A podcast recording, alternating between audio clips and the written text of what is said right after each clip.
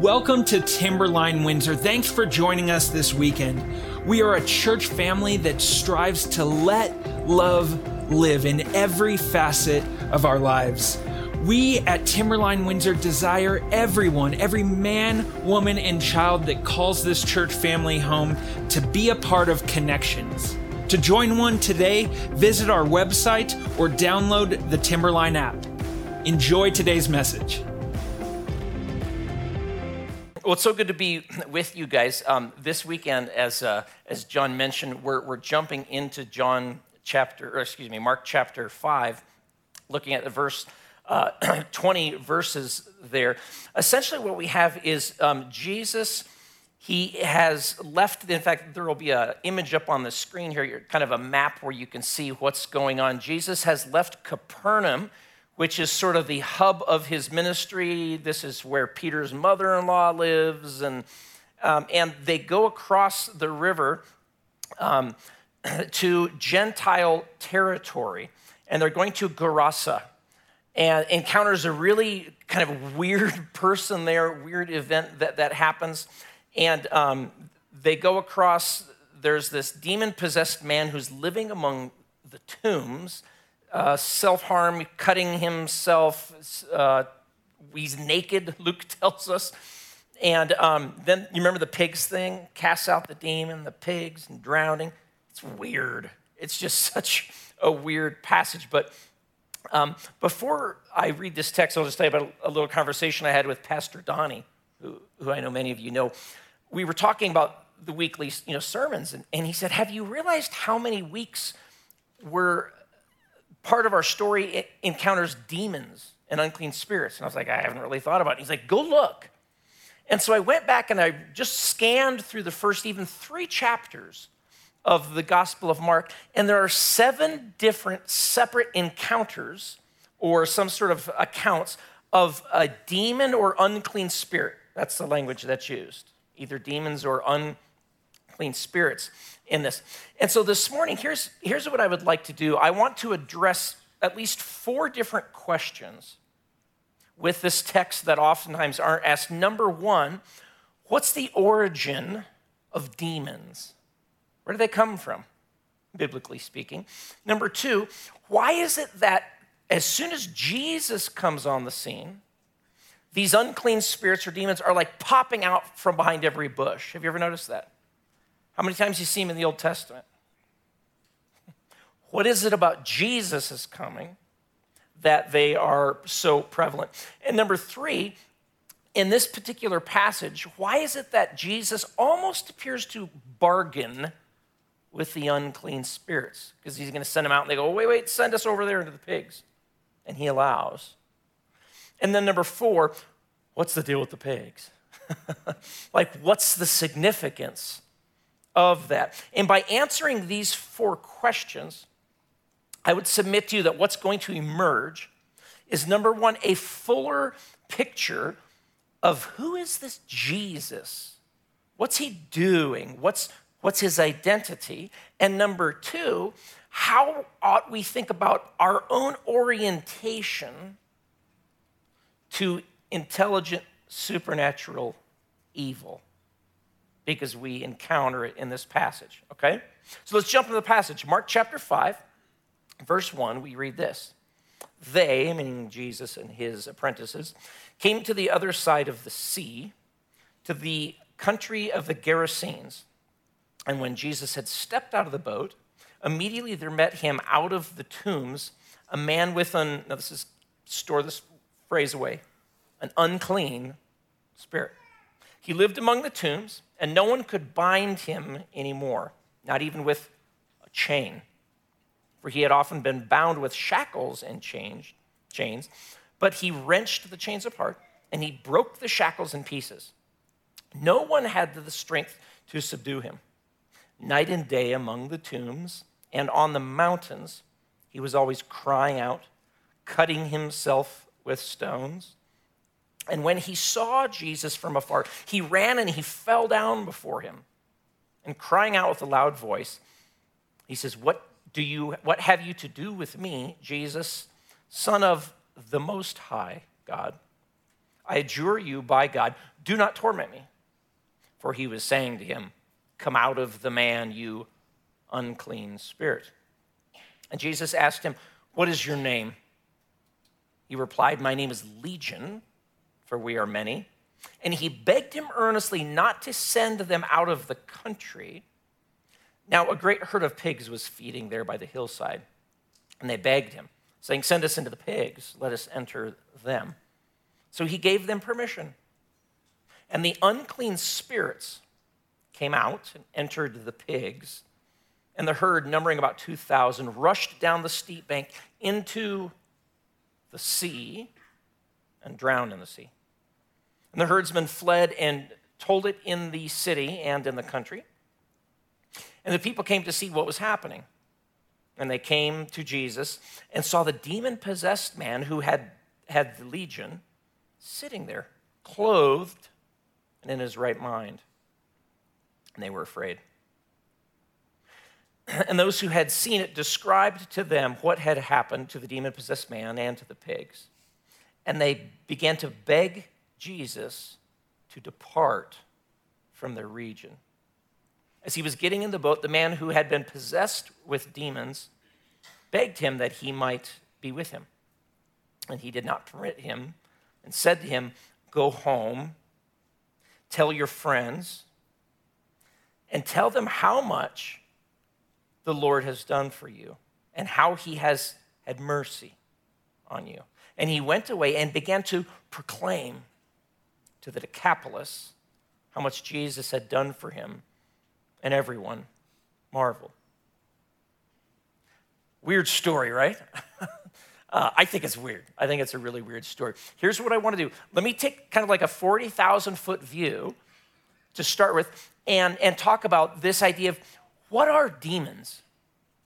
What do they, where do they come from? What's their origin? Because we've encountered them, like I said, more than seven times just in these first couple chapters, and we're going to continue encountering them. So, how are we to understand an unclean spirit or a demon? And they have other kinds of names as well. I would, I would suggest that the stock Christian answer, if you ask your average, what are demons? Uh, most people would say, oh, they're fallen angels. No. that's, that's, that's folk theology. That's not biblical theology, what demons are. These are not the same thing that Paul gives language to, for instance, when he says rulers, powers, thrones, authorities, principalities, all that language. Do you remember that if you've ever come across Paul's? That's not these guys. Those are, those are separate bad guys. What we tend to do is conflate them. Uh, any of you guys like uh, 1950s Western? If I say white hats and black hats, who am I talking about? Good guys and bad guys. We tend to do that with these guys angels and demons.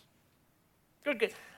That's conflating what in the biblical text is much more layered and nuanced.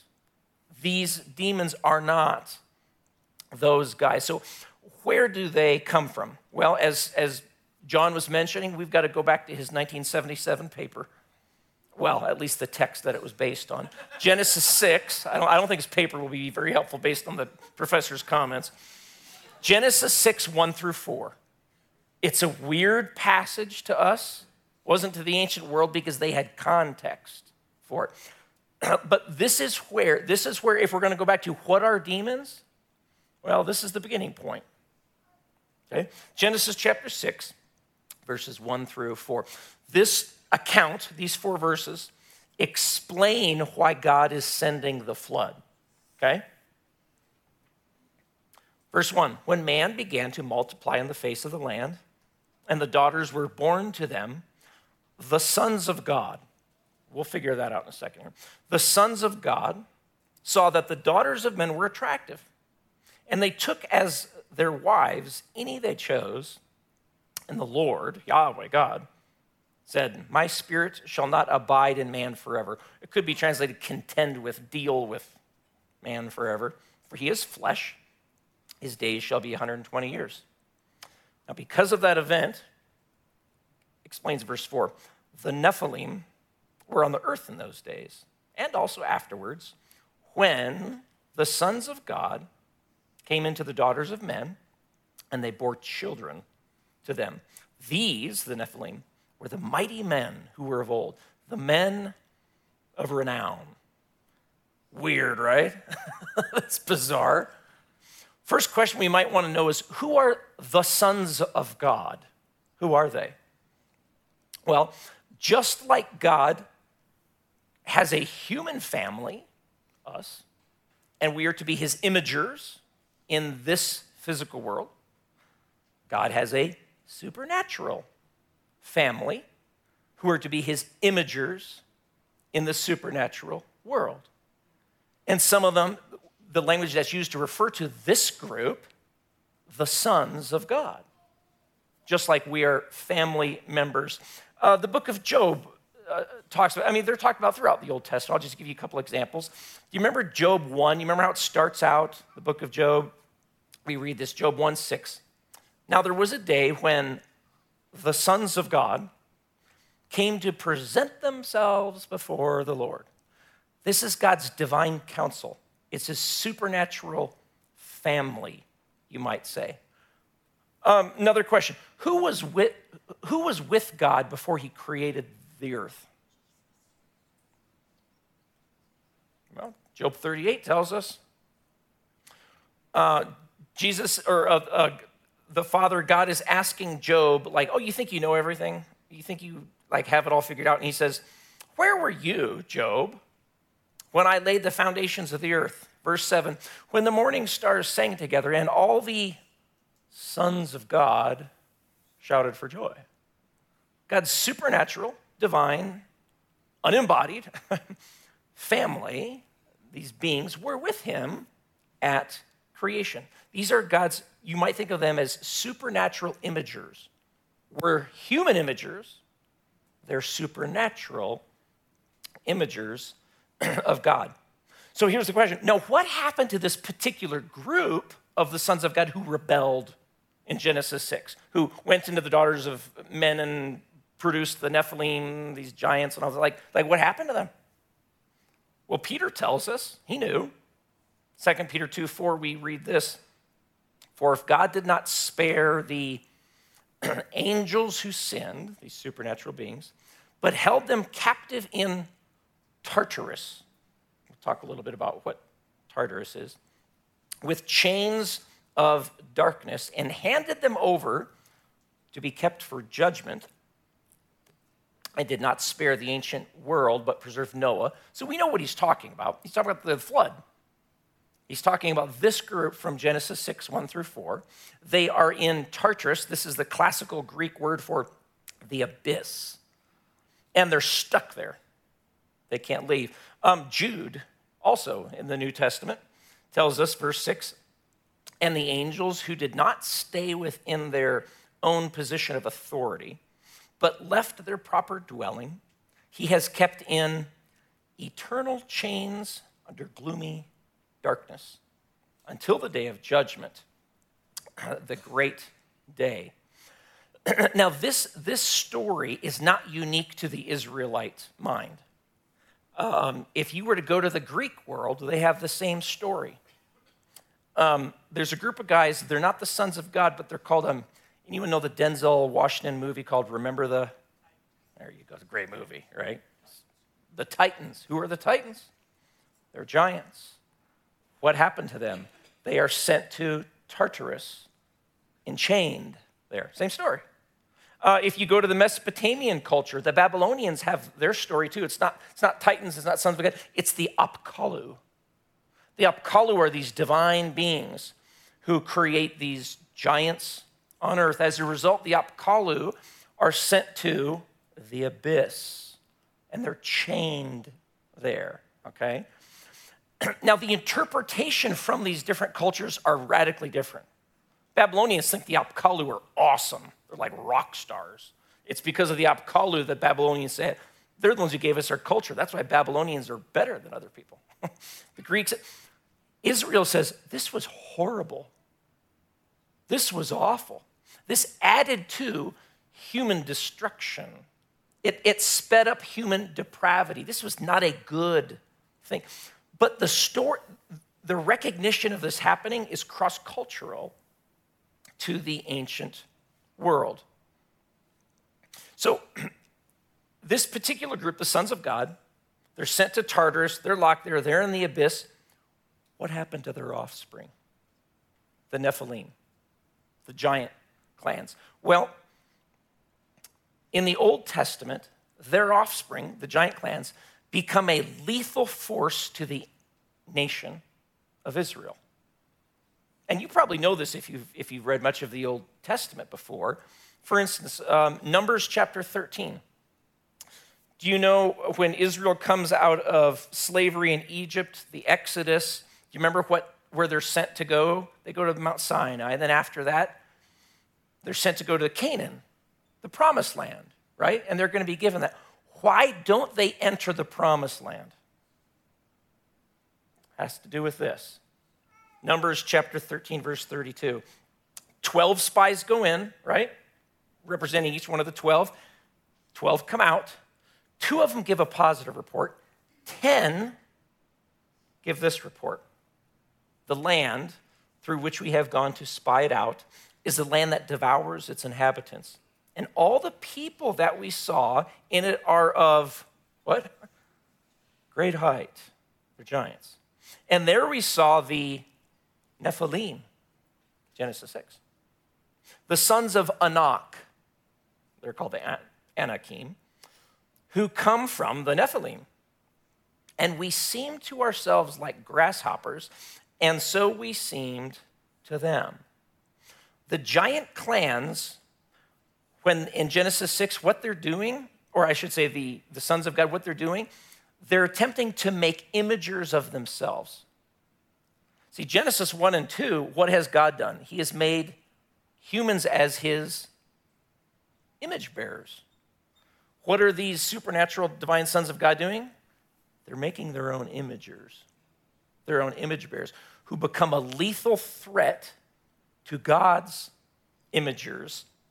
And so, this is why God commands Israel as you go in this land, you wipe them out, you eradicate them from the land of Canaan. and they do that.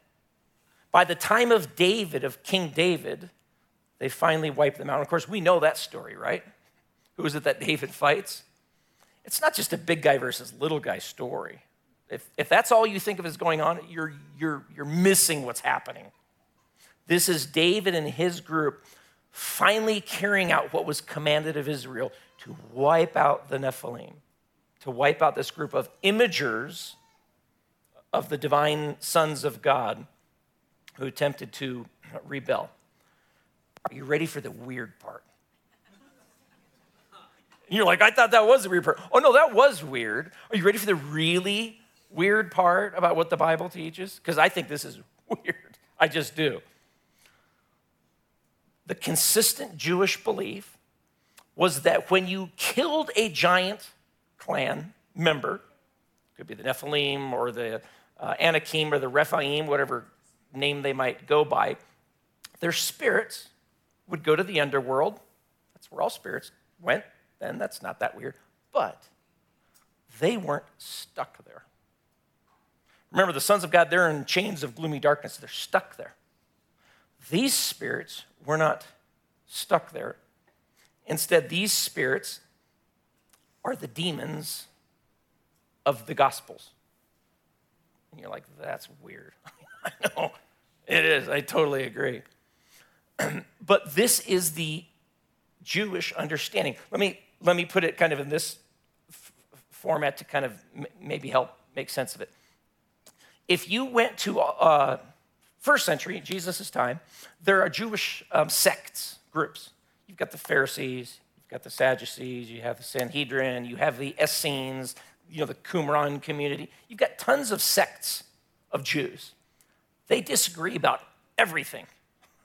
Some of them thought there's going to be a resurrection, others thought there's no resurrection. Some of them thought only the first five books should be in the Bible. Others thought, no, all 39 of these books should be in the Bible. Some of them said we should use this calendar. Others said, no, we need to use it. They disagreed about anything and everything. Can divorce be for any reason or only this? cause? They disagreed about everything. Guess what one issue they had complete solidarity on? This right here. Every single Jewish sect understood the demons who we encounter in the Gospels to be the disembodied spirits of the giant clans. That's how they understood them uniformly, like across the board. That's how they understood them. Let me, let me read for you a passage from a uh, Jewish book. This is not inspired, it's not the Bible, okay? It's just Jewish, uh, almost commentary on Genesis 6. It's called First Enoch, First Enoch chapter 15. We read this. Um, and he, that is God in this story, he answered and said to me, Go to the watchers of heaven. Uh, that's uh, later Jewish language for these sons of God. Watchers, sons of God. Same Go to these watchers of heaven, the rebellious sons of God um, Wherefore have ye left the high, holy, eternal heaven, and lain with women, defiled yourselves with the daughters of men, and taken to yourselves wives, and done like the children of earth, and begotten giants as your sons? Verse 8. And now the giants, their sons, their offspring, who are produced from the spirits and the flesh, shall be called evil spirits on the earth, and on the earth shall be their dwelling. Evil spirits have proceeded from their bodies because they were born from men and from the holy watchers, is their beginning and their primal origin. they shall be evil spirits on earth, and evil spirits shall they be called. As for the spirits in heaven, in heaven shall they shall be their dwelling as for the spirits on earth, which were born upon the earth, the earth shall be their dwelling. And the spirits of the giants, this is their job description, okay? Tell me what this sounds like. they will afflict, oppress, destroy, attack, do battle, and work destruction on the earth and cause trouble. They take no food, but nevertheless hunger and thirst and cause offenses. And these spirits shall rise up against the children of men and against the women because they have proceeded from them. Isn't that weird? That's so bizarre to me. But that's what every Jew, every Jewish sect believed. That's what the writers of the New Testament believed as they wrote about and thought about demons and unclean spirits or evil spirits. And it's consistent. If you go to the Dead Sea Scrolls, you could go to, again, as we looked at first Enoch here, there's a book called the Book of Jubilees, second Baruch. They all speak of demons. Guess how, uh, guess what they call uh, demons? Bastard spirits. How could a spirit be a bastard spirit? Well, what is a, what's a bastard? It's a product of an illegitimate union. What does the New Test, what do the New Testament Gospels call demons as much as demons? Any other phrase? They call them unclean spirits. If you know the concept of unclean in the Old Testament, the root cause of something being unclean, forbidden mixture. Think about that unclean spirit is a spirit which is a forbidden mixture. The demons of the New Testament Gospels, in the, in the minds of the authors of the Gospels, they are the disembodied spirits of the giant clans. Again, I'm with you on weird. It's so, it's so weird. Okay, origin of demons. We've got, we've got that. Number two, why are these unclean spirits jumping out from behind every bush when Jesus comes on the scene, but not in the Old Testament. You don't, you don't see him there. What's going on there? To understand this, you need to understand three people in the Old Testament and their relationship to the giant clans Moses, Joshua, and David. Okay? Moses, Joshua, and David. Why, why are they significant? Well, these are the three people primarily tasked with the destruction of the giant clan members. Moses, we know this, he goes into the goes into the promised land and he's told, you don't kick them out of the land, you kill them, you wipe them out. Moses has told us. Joshua is the next one who has told us. In fact, we're told that he's, he's the right hand man of the captain of the Lord's army, and he's tasked with wiping out the giant clan. We know David, we know that story, right? He has this battle with Goliath, and then his men were told that they finally wipe them all out. Okay? Moses, Joshua, and David, three people tasked with the destruction of these beings. Who's Jesus? Well, we're told in Deuteronomy 18, Moses says this to the people. This is like the second generation of people going into the land with all the giants.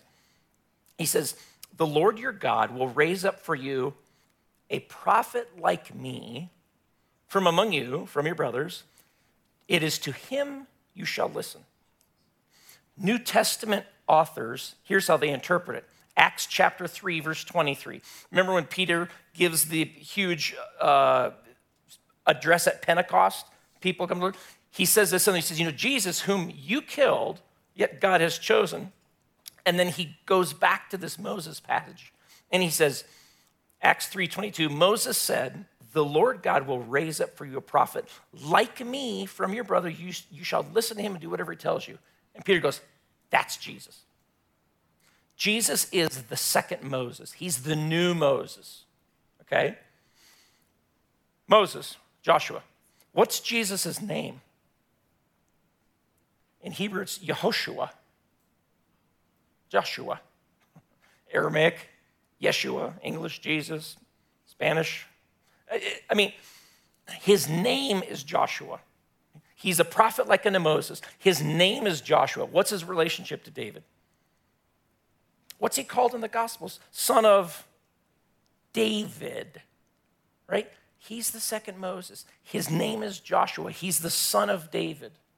Do you see why these beings completely come out of the closet when Jesus shows up on the stage because he is the one who, who, who is the fulfillment of the three primary characters who are tasked with their destruction. What is he going to be doing? What's going on here? So we see the origin of demons. We see why it is that they just come out all over the place when Jesus shows up. Number three, why does Jesus seem to bargain with them in this particular account? Let me read for you Mark chapter 5, verse 11. Now, a great herd of pigs was feeding there on the hillside, and they begged him, saying, Send us into the pigs, let us enter them. So he gave them permission. Okay. And the unclean spirits came out and entered the pigs, and the herd, numbering about 2,000, rushed down the steep bank into the sea and drowned in the sea. What, is this a bargain? I mean, do you know what I mean by that? It almost feels like, you know, Jesus goes, okay, tell you what, you come 90% my way, I'll come 10% your way. Like, well, we'll come down on the price, you know, here. what is going on with this, what seems to be a bargain? Jesus never bargains with unclean spirits. He just says what to do and they obey. What is he, why is this different? I would suggest he's doing something called theological messaging to, the, to those who are watching, to those who are there. He's communicating something to them. What is he communicating? Well, what happens after he allows this? Uh, okay, what happens to the pigs? Where do they go? Into the what? The seas. What are the seas to the ancient mind? It's chaos waters. There's a, there's a whole matrix of ideas built around the seas. The seas are uh, associated with the abyss. You read the book of Job when he says, Oh, I'm going to go down to Sheol, and it's a watery place. Why is, that, why is it watery? Because it's the bottom of the seas, it's the deep, it's the abyss. It's associated with evil and darkness because you can't live there. It's uninhabitable. And there are creepy creatures in there, right? It's a place of death. It's, it's, um, uh, it's unknown. Could be calm one minute and the next, it's wild. It's scary. Are you, are you with me? This is sort of the mind, mind uh, view of how the ancient people viewed the sea. So, what's, what's going on here? What's the significance of the pigs? Here's the point Jesus is saying, I will send evil where it belongs. I am the one, not just who has the authority to cast out an evil spirit, well, who knows where they are now. I'm the one who has the authority to, to send evil where it belongs, to the abyss. He is the one who, at the end of days, eschatologically speaking, the end of time, he's going to eradicate evil from this world and send it where it belongs. That's the messaging going on here. And so he takes unclean animals, pigs, which is the most unclean animal to a Jewish person, and he sends in them the unclean, the forbidden mixture spirits, and he sends it to the abyss. He sends it to where evil belongs. Philippians chapter 2, Paul writes this language here, starting in verse 9. He said, prior to this, because Jesus has uh, uh, humiliated himself, taking on the form of a servant, embracing the cross, because he's done that, therefore, verse 9, God has highly exalted him and bestowed on him the name that is above every name. So that at the name of Jesus, listen, every knee should bow. Where are these knees? Every knee should bow in the heavenly realm, on the earthly realm, and what's the third place? Under the earth, the Sheol, Tartarus, the abyss, Hades, Sheol, whatever you want to call it. Even those who are there, they will confess Jesus is the Lord. He's the master, he's the ruler, and every knee will bow to him. Every tongue confess Jesus the King, that's what Christ means, is Lord to the glory of God the Father. Now, let me make one kind of point of application. Um, I don't know about you, but have you noticed like movies right now? There are so many movies out that are like about demons, witches, the occult. I mean, it's like it's like all over the place. It's so interesting to me. And here's here's something that I would I would say that Scripture is giving us a warning. Not just here; it's in many many places. A warning about a fascination with the world of the occult, with dark, intelligent powers. The reason the Bible prohibits contact is not because it's impossible but because it is possible, right? Necromancy, attempting to contact the dead, seances, astral projection, uh, crystal, I mean, all of these things of ways of attempting to engage with the supernatural realm. God, again, God doesn't prohibit it because it's impossible. Uh, that, wouldn't make any sense. Hey, don't flap your wings, people, and fly. Oh, I'm doing great on that one, right? That's not possible. He gives a command to of prohibition because the, the spiritual world, the unseen realm, it's very, very real. And it's very dangerous, and you have no idea what's behind the door.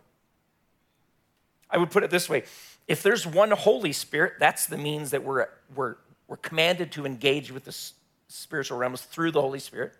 If there's one Holy Spirit, and let's just say a million evil spirits, if you just willy nilly, unknowingly attempt to access the spiritual realm, your chance of getting the Holy Spirit is a million to one.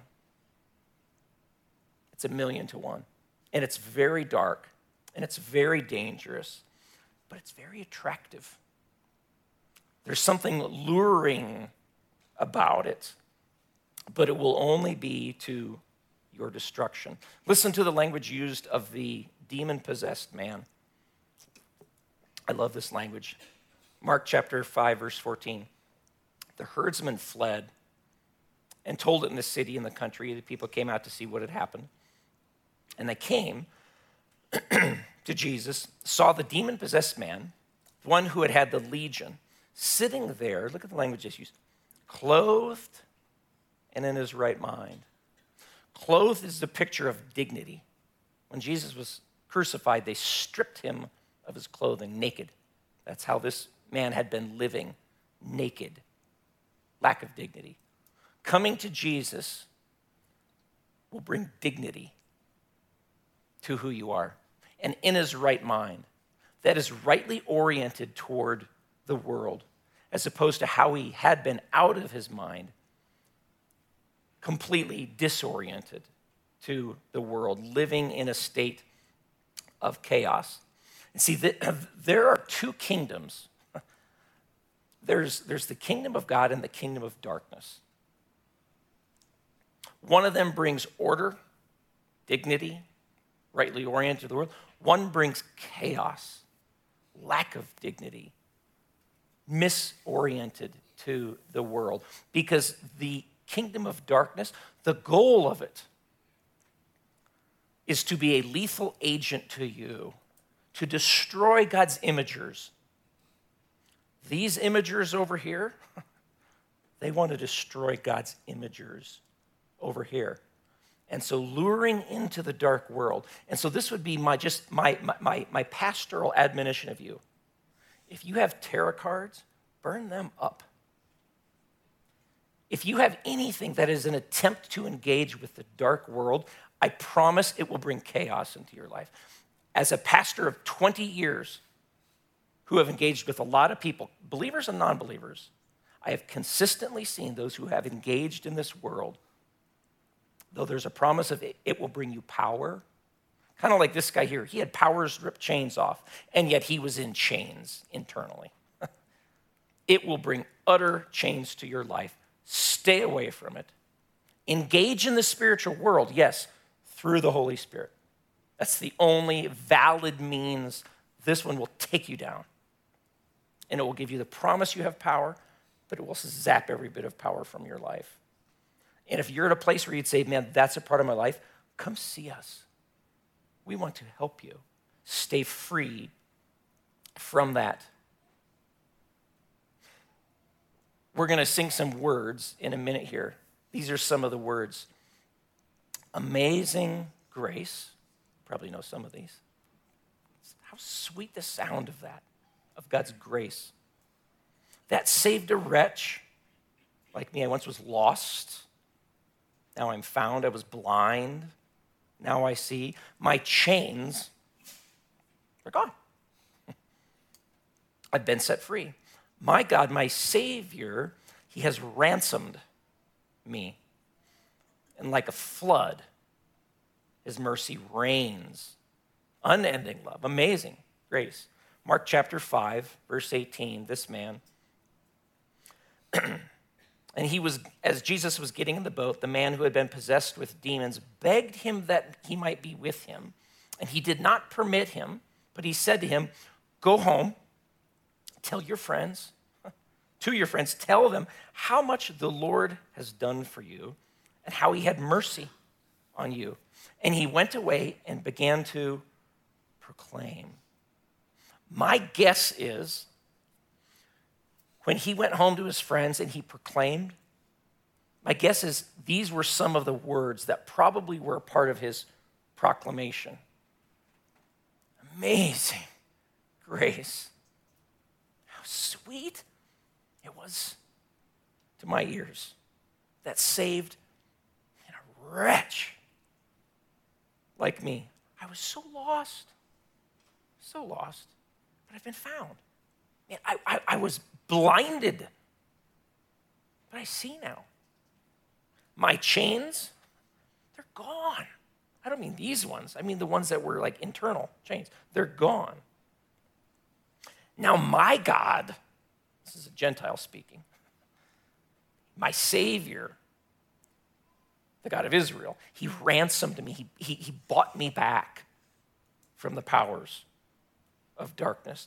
And like a flood, that same flood that wiped out those guys, those beings, like that kind of power, like a flood, his mercy reigns in my life. Unending love. That's what this God offers. Unending love and amazing, amazing grace. Let me pray over you. Heavenly Father, I pray for my brothers and sisters in this room, your sons and your daughters. Father, I pray that if there are places of, of chains in their life, maybe, maybe it's because of decisions they've made and they, they brought that on. Maybe it was because of decisions that other people made in their life. Evil was done to them. But either way, it doesn't really matter if they're at a place where they have some of these chains from that, that maybe the dark, malevolent, evil powers have, have leveraged that reality in their lives. Lord, would you, would you show them all they need to do is turn to you? Would you show them that, that Jesus stands with, as it says in Matthew 28, all authority in, he, in the heavenly realms and on the earthly realms has been given to me, Jesus said. All authority and whatever powers that they may have given over to, you have all authority. May they turn to you, and God, would you break those chains? Would you bring peace into their lives? Would you bring order out of the chaos as only the peace of Jesus can do? And Father, may we be agents, your imagers in your good world. May we respond to Jesus' command to go into all the world, to preach this message of what Jesus has come to do, teaching everyone to obey what you have called us to, to the life that you have called us to, and remind us that you are with us to the very end of the age. We hope you encountered the love and power of Jesus in today's service. If you're interested in giving, for joining serving opportunities, and much more, visit timberlinechurch.org slash connect. Have a great week. Go be the church and let love live.